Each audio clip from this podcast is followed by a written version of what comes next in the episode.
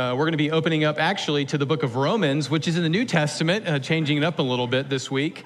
Uh, we're going to Romans chapter 15. We're going to be looking at verses 4 through 13. Uh, if you see one of these hardback blue Bibles, you can grab one of those. They're all throughout the room. I'd love for everybody to have a copy of God's Word uh, in front of them. You can turn to page 1128 if you need a hard blue, hardback blue Bible. Uh, if you don't have a Bible, please take that Bible home. We'd love for it to be a gift to you. Uh, if you're with us for the last several weeks, you may know that we're going through this series called Whole right now. Uh, well, uh, I thought we'd be at the all church retreat, you know, several months ago when I made this schedule. So I have a free Sunday today uh, before we dive in next week into the minor prophets starting in Hosea. So I thought it'd be helpful this morning if we just sort of stepped back and did a recap of where we've been for the last several months. Um, also, it's been sort of an eventful, you know, past few days for our family. Uh, if you don't know already, Caroline is expecting baby number five. So, yeah. Yes. None of you know my terror, apparently.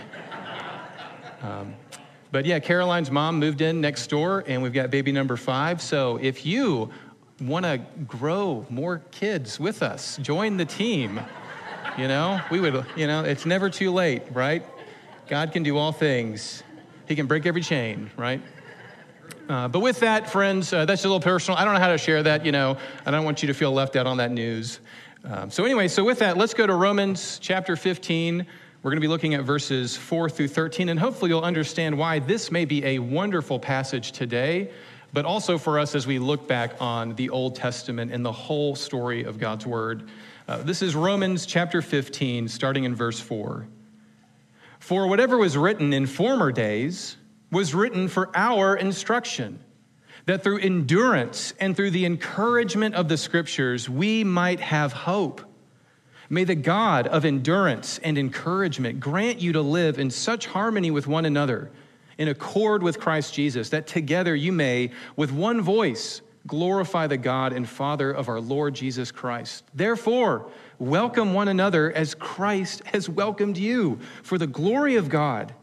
For I tell you that Christ became a servant to the circumcised to show God's truthfulness in order to confirm the promises given to the patriarchs, and in order that the Gentiles might glorify God for his mercy. As it's written, therefore I will praise you among the Gentiles and sing to your name. And again it is said, Rejoice, O Gentiles, with his people. And again, praise the Lord, all you Gentiles, and let all the peoples extol him. And again, Isaiah says, The root of Jesse will come, even he who arises to rule the Gentiles. In him will the Gentiles hope. May the God of hope fill you with all joy and peace in believing, so that by the power of the Holy Spirit you may abound in hope. Friends, the grass withers and the flower fades, but the word of our God remains forever. This is the word of the Lord. Amen. Would you be seated and let's pray together? O God of encouragement and endurance, the Father of mercies, O God of hope, Lord, would you grant us by the power of your Holy Spirit the transformation from one degree of glory to another? Holy Spirit, we are here in your house. Would you be at work within us? In Jesus' name we pray. Amen. You know, what do you think you need right now? What do you think you need right now? You know, have you ever, you know, one of the worst things about having to preach in person and also online is that I have to watch myself occasionally online. And it's a terrible experience because when I when I listen to myself, I think, is that what I sound like?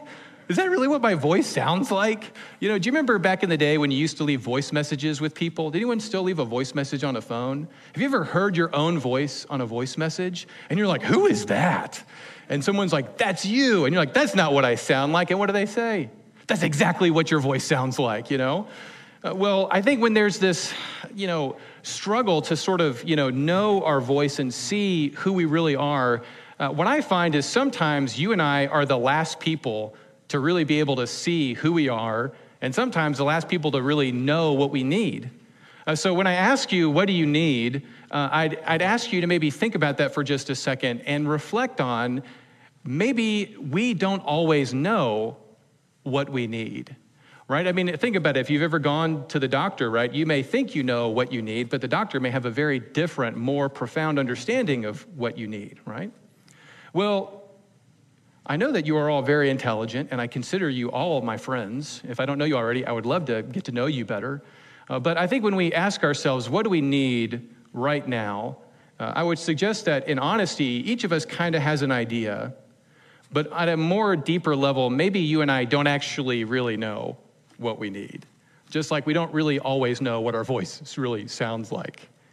And so, what I guess I would suggest to you is when you and I take a pause on this whole series, uh, if you look at the book of Romans, Paul is talking to a very diverse group of people who are unified not because they're the same ethnicity or financial status or they come from the same parts of town. What unites the people in Rome, in the church in Rome, is that they love Jesus and have been saved by him.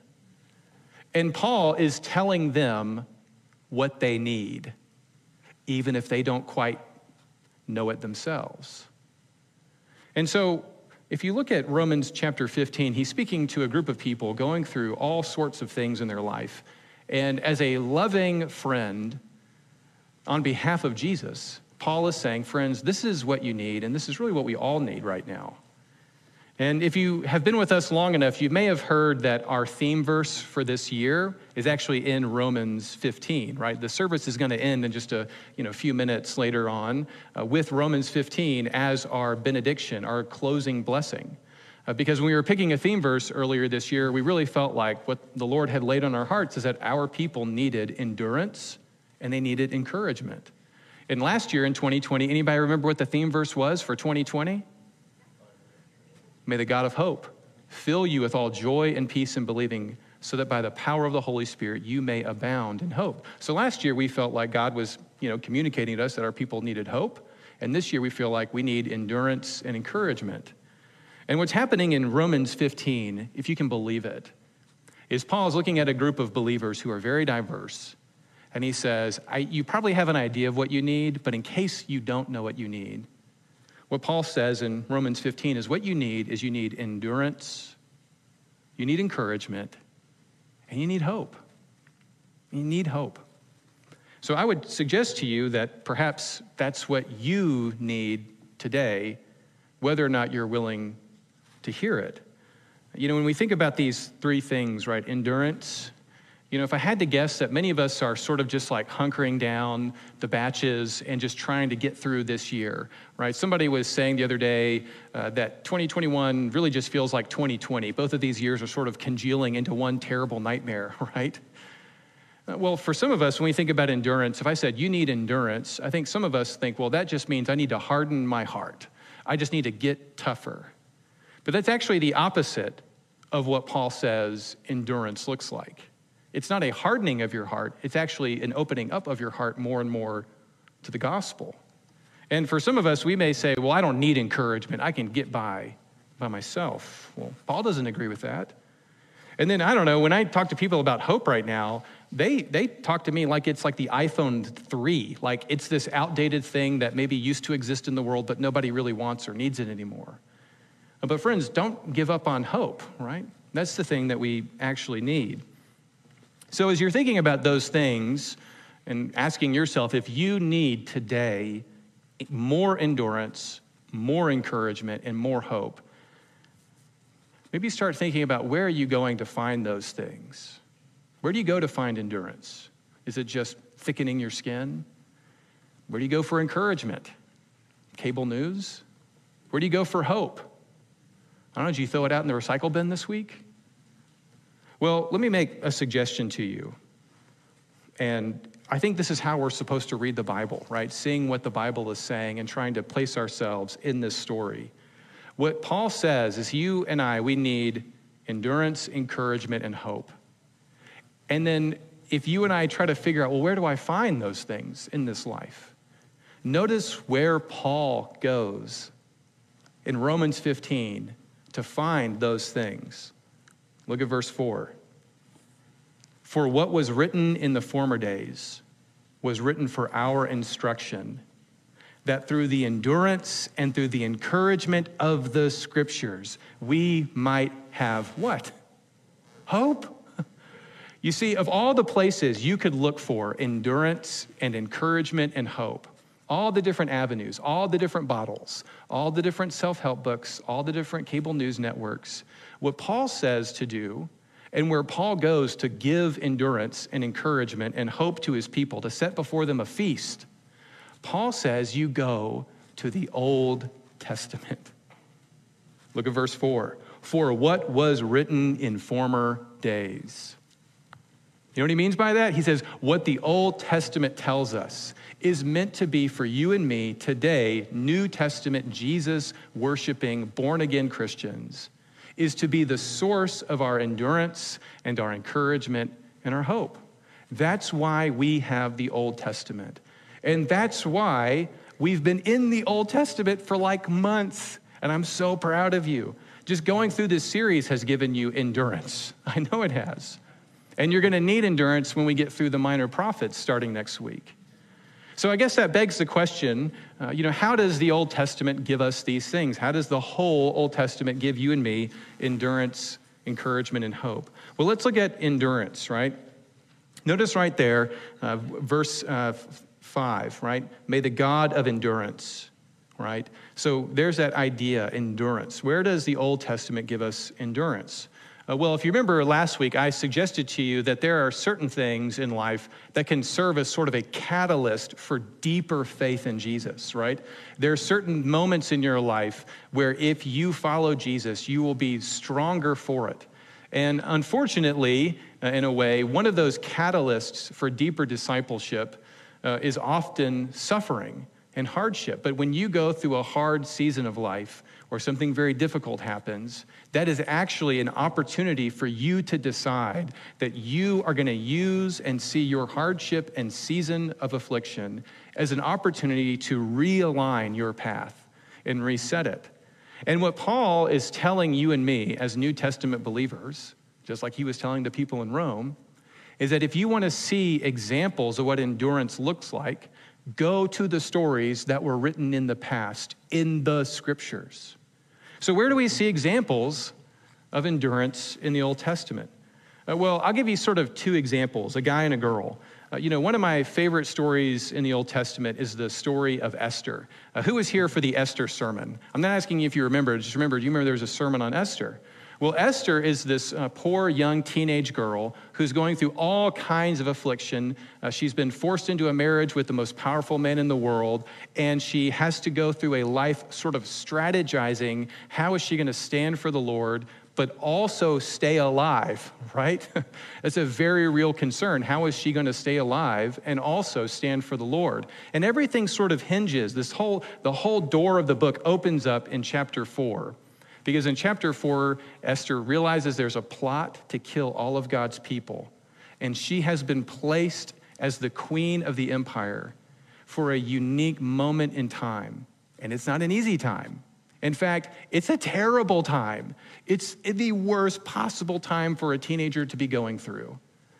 And yet, her uncle Mordecai comes to her and says, You need to take a stand for the Lord and you need to hold to your convictions, and you've got to do what you can do to save us all. And then Mordecai gives her the most famous words in the book of Esther. He says, How do you know whether you are not put into this position for such a time as this? And what I love, if you go back and you know, you can listen to the sermon on Esther, you can just read Esther. Uh, if, you, if, you're in a, if you're with us in our daily Bible reading, you'll read Esther 4 this week uh, as part of our recap. But what I love about Esther is she's a perfect example of what endurance looks like. There are not clear, you know, steps for her always to take in the book of Esther, right? And when you and I sort of face life in the years to come, there's not always going to be super clear choose option A or, you know, evil, terrible option B, which is sure to kill all the puppies in the world, right? You and I are not always faced with totally clear options. Uh, instead, what's been given to us is the Holy Spirit, God's inerrant word, and examples of people like Esther, who have been placed in terrible situations with much hardship, and they've tried to do what's right and stand for what they believe in. And what Paul's saying to the Romans is he, Paul cannot imagine all of the different scenarios that these Roman believers are going through. Some of them were Jewish, some of them were Gentiles, which means they were like all the other ethnic groups besides Jews. They're like people like me, maybe people like you. And some of them were getting beat by their slave owners, and some of them were free, and some of them were wealthy, and some of them weren't important, and some of them were very important. And Paul can't tell every believer throughout time every little thing to do. But isn't it awesome that God has given you and me stories that we can study throughout time and try to glean how did Esther stay alive and when did she know when to hold them and when did she know when to fold them? Right? That's what you and I need right now. You and I need some sort of biblical wisdom. You know, don't you wish you could just be like, Jesus, what are we supposed to do? And you know what Jesus says? Be wise as serpents and as innocent as doves. Like, well, how am I supposed to choose? How am I supposed to make all these various decisions when life is constantly changing? The New Testament says if the Holy Spirit is in you, don't worry. Surrender, follow the Spirit's prompting. Don't lean on your own understanding, but in all your ways acknowledge Him, and He will direct your paths. You know, there, another great example that we've studied about endurance uh, is my boy Danny. You know Danny? You may know him, Daniel or Belteshazzar is his other name. Well, if you read the book of Daniel, like we, we did this past week in the co op, you know, I love all of these examples about Daniel. And what I want you to focus on, uh, and this will just be very brief, but think about the story of Daniel in this way Daniel had core convictions about who God was, and he was willing to put his life on the line. But he wasn't bombastic, he wasn't accusatory as he did it. He was disciplined and he was respectful, even in the face of suffering. But on another level, think about Daniel in this way. What was Daniel's job? What was Daniel's job? Anybody know? Was he a pastor? Is that what Daniel was? Was he just a preacher? No, Daniel worked for the king. Which one of them? Well, he worked for Nebuchadnezzar.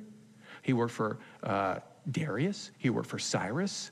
And if you wanted to come with a list of some bad guys in the Bible, you could do worse than Nebuchadnezzar, Cyrus, Darius. You know, Nebuchadnezzar, the guy who destroyed the temple in Jerusalem and burned Jerusalem to the ground?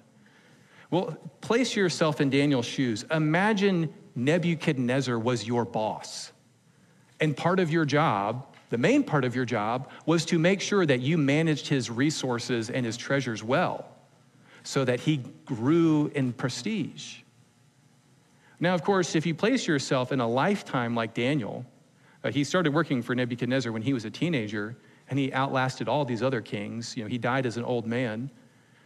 Daniel managed throughout his life to know when to take a stand for Christ, when to say, I'm not going to bow down to the, you know, the golden image of Nebuchadnezzar. But he also knew how to work for his employer his whole life in a respectful way. Hmm. Interesting, isn't it? Daniel, the respectful employee. Does that preach? Not quite as exciting, is it?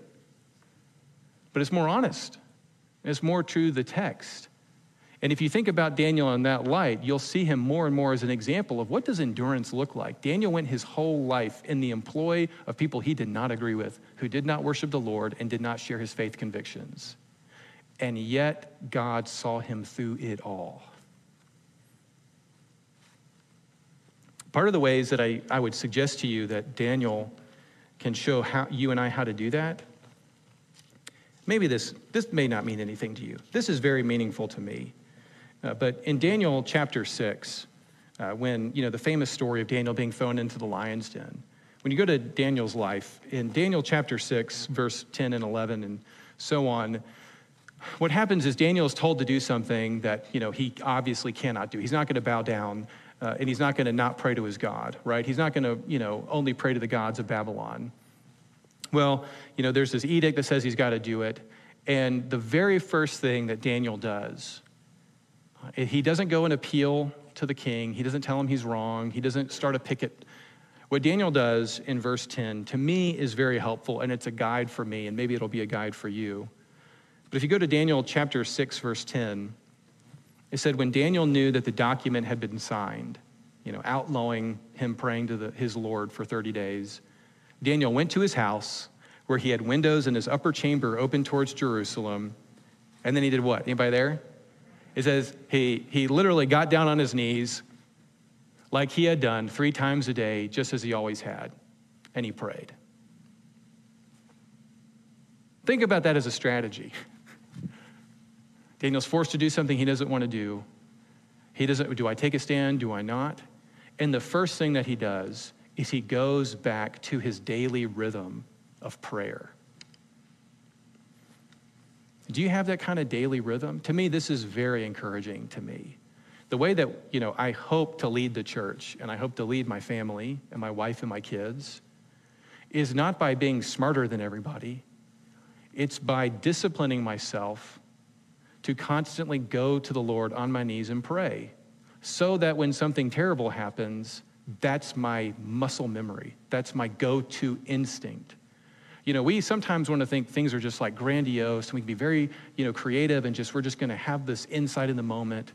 Uh, but, friends, what I would suggest to you is following Christ may actually be a more of a discipline than you realize. Think about it this way um, this is something N.T. Wright pointed out to me in his book about uh, discipline. N.T. Wright pointed out that, um, you know that story about the miracle on the Hudson? Anybody remember the story of the miracle on the Hudson? What happens? Sully, right?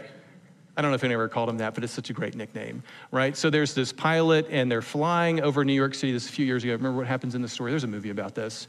And what happens? Bird attacks, right? You know, the birds come, the engines go out, and then, you know, the pilot only has a few minutes to land the airplane, and he miraculously does it, you know, on the Hudson. But what N.T. Wright points out in his book is if we call that thing the miracle on the Hudson, we're actually disrespecting the pilot. It wasn't a miracle. I mean, it is a miracle in that sense that God is in everything. But how was the pilot able to know in a split second how to keep everybody alive?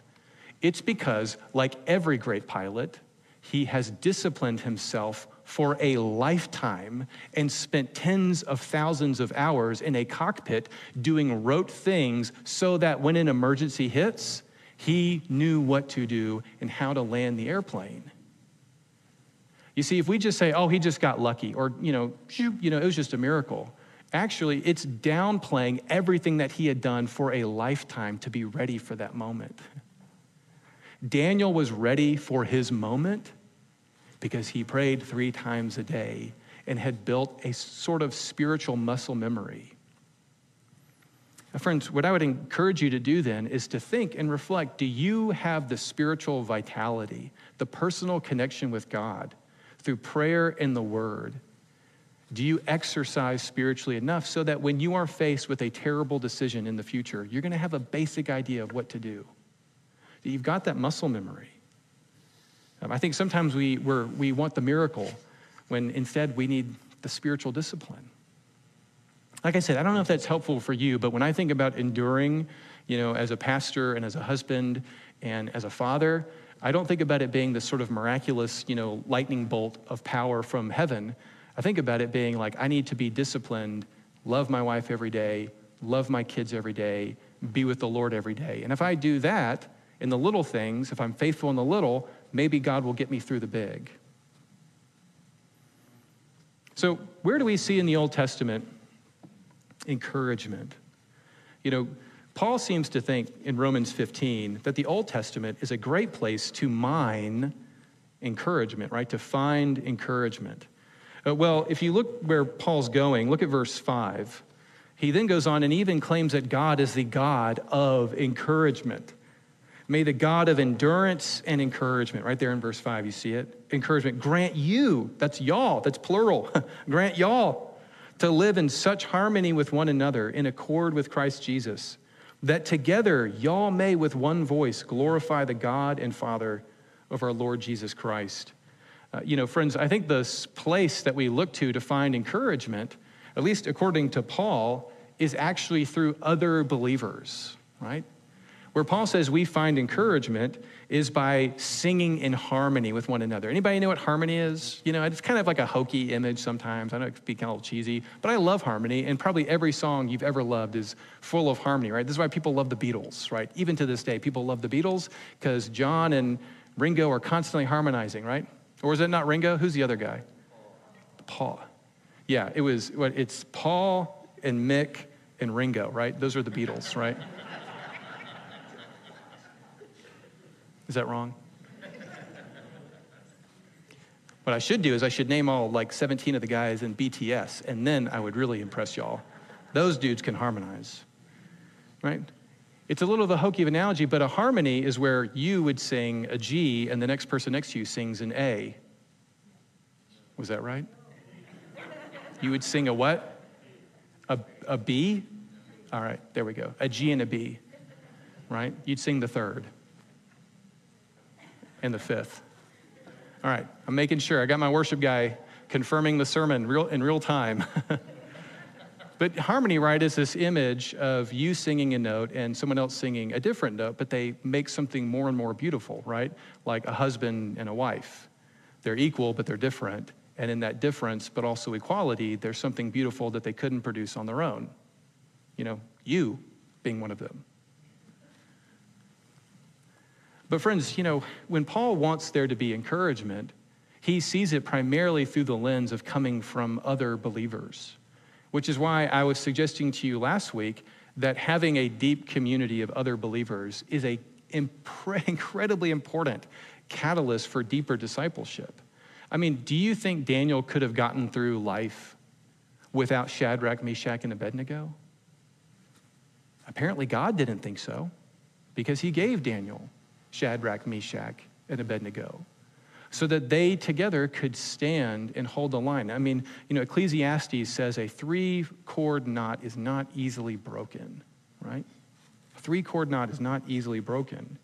Or, you know, when I think about encouragement, um, I think about my friend Jerry, you know, the prophet Jeremiah, who was here for the Jeremiah one. I'm sorry I fooled all of you. I know that was a little hokey. But if you remember in the life of Jeremiah, when Jeremiah was deep down in the cistern, in the pit, how does he get out of the pit? Anybody remember? There was an Ethiopian named Ebed Melech who came to his rescue. You see, what Jeremiah needed in his hour of discouragement was he needed encouragement from somebody else, another follower of Jesus. And so God sent another believer to pull Jeremiah up from the pit. And then what's really great is if you keep reading in the book of Jeremiah, I, I didn't mention this in my sermon, but if you read into Jeremiah 39, what's really cool is, um, you know, when Nebuchadnezzar destroys the city, Jeremiah returns the favor and he goes to his friend and he says, You know what the Lord told me? The Lord told me you're going to be okay, Ebed Melech. God's going to deliver you. And Ebed Melech survives the destruction of the city. And just like Ebed Melech delivered Jeremiah, Jeremiah delivers a message later on to his friend that God's got your back too. Isn't that beautiful? So, Paul seems to think that one of our sources of encouragement is other believers, each other. And then that's what we see all throughout the Old Testament. I mean, where would Naomi be without Ruth? Remember the story of Ruth and Naomi? Naomi's lost everything. She's got this daughter in law, Ruth. And remember when Naomi moves back to Jerusalem? Naomi says, Don't call me Naomi. I've got a new name. It's Mara, which means bitter. And everyone's like, Okay, take it easy. We're not going to call you that. No one ever calls her that. you know, by the end of the book, they call her Naomi again. But where would Naomi be without Ruth saying, Your God will be my God, your people will be my people? Right? all throughout the Old Testament, there's examples of God giving a blessing of grace to his people through other people. And, you know, I don't know the future, but what I can say is it certainly seems like we are headed potentially. I'm not I'm gonna get a little weird, okay? So if you don't like this, just don't listen to me for a second. I'm gonna get a little weird, okay? It seems we are entering a world right now where we may enter into a world where there are two tiers of society those within and those without. how should a Christian live in that world? Paul says, therefore, welcome one another as Christ has welcomed you. And Ephesians 2 says he has torn down the walls of hostility between all people. And in the place of all the two people, there's one, one new man in Christ. So if we enter into a world where there are two tiers of society, Christian, I would lovingly remind you that is not how you learned Christ. Okay, I'm done being weird. Where do we find hope? Where is it? You know, Paul finishes this whole passage with hope. You know, do you see that verse 13? Paul, as a loving friend, tells the Roman Christians and you and me that he, we need endurance, we need encouragement, and we need hope. That's where he ends, verse 13. May the God of hope fill you with all joy and peace in believing, so that by the power of the Holy Spirit you may abound in hope. Amen.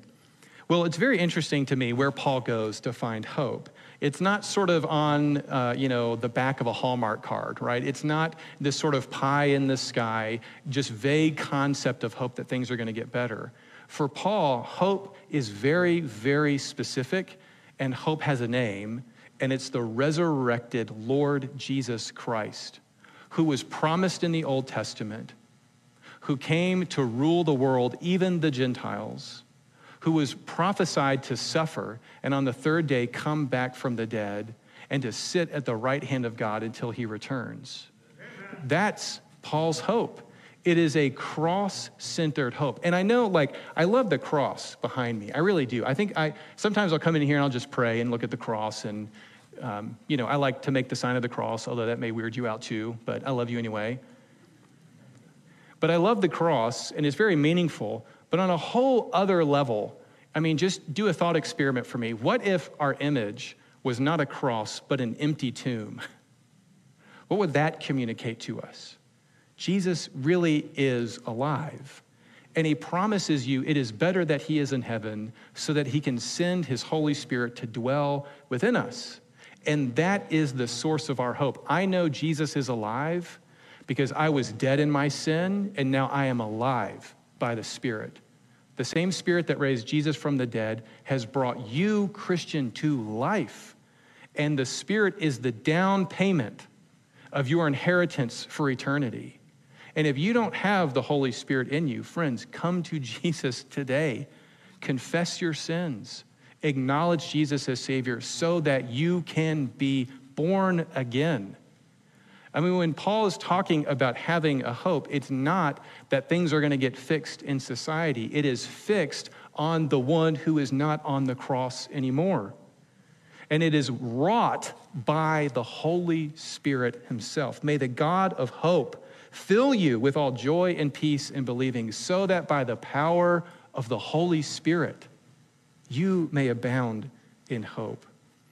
Friends, this is our hope. Jesus is alive. The Holy Spirit dwells in anyone who calls upon his name.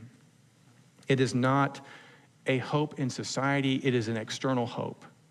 Um, it is a hope that has the audacity that says there is a world to come that the eye cannot imagine, nor the mind even dream of what it's going to be like when Jesus returns to make all things new.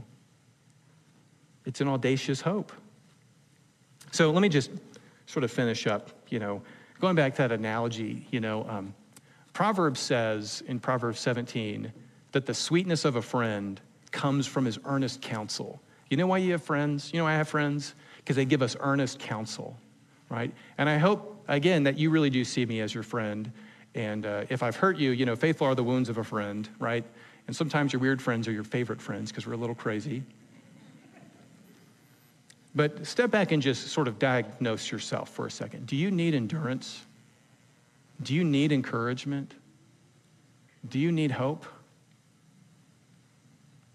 And do you know where to find them? Let's pray.